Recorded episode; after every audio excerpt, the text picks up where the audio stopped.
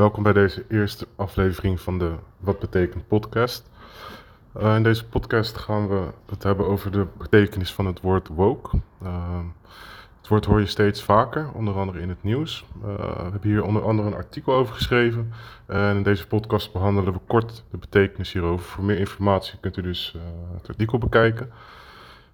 de letterlijke betekenis van woke is de verleden tijd van to wake up. Hiermee wordt aangegeven dat de persoon wakker is en alert op maatschappelijke misstanden, ongelijkheid, racisme, discriminatie en polarisatie. Maar wat is woke? Waar komt het vandaan? Aanhangers van de woke-beweging vragen aandacht voor maatschappelijke misstanden en proberen ze te stoppen.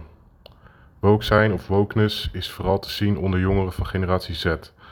Woke dankzij hun populariteit mede aan de veelvuldige gebruik van de term door de Black Lives Matter beweging de beweging begon hiermee in 2014. Ook is er in 2016 een documentaire genaamd Stay Woke uitgebracht. Um, is misschien de moeite waard om die ook te bekijken als je hier meer, uh, meer over wil weten. Uh, en anders kun je het, uh, het, artikel op de website even lezen. Um, het was even een preview. we komen later nog met, met een langere podcast, ook over andere onderwerpen. abonneer en mis geen nieuwe afleveringen.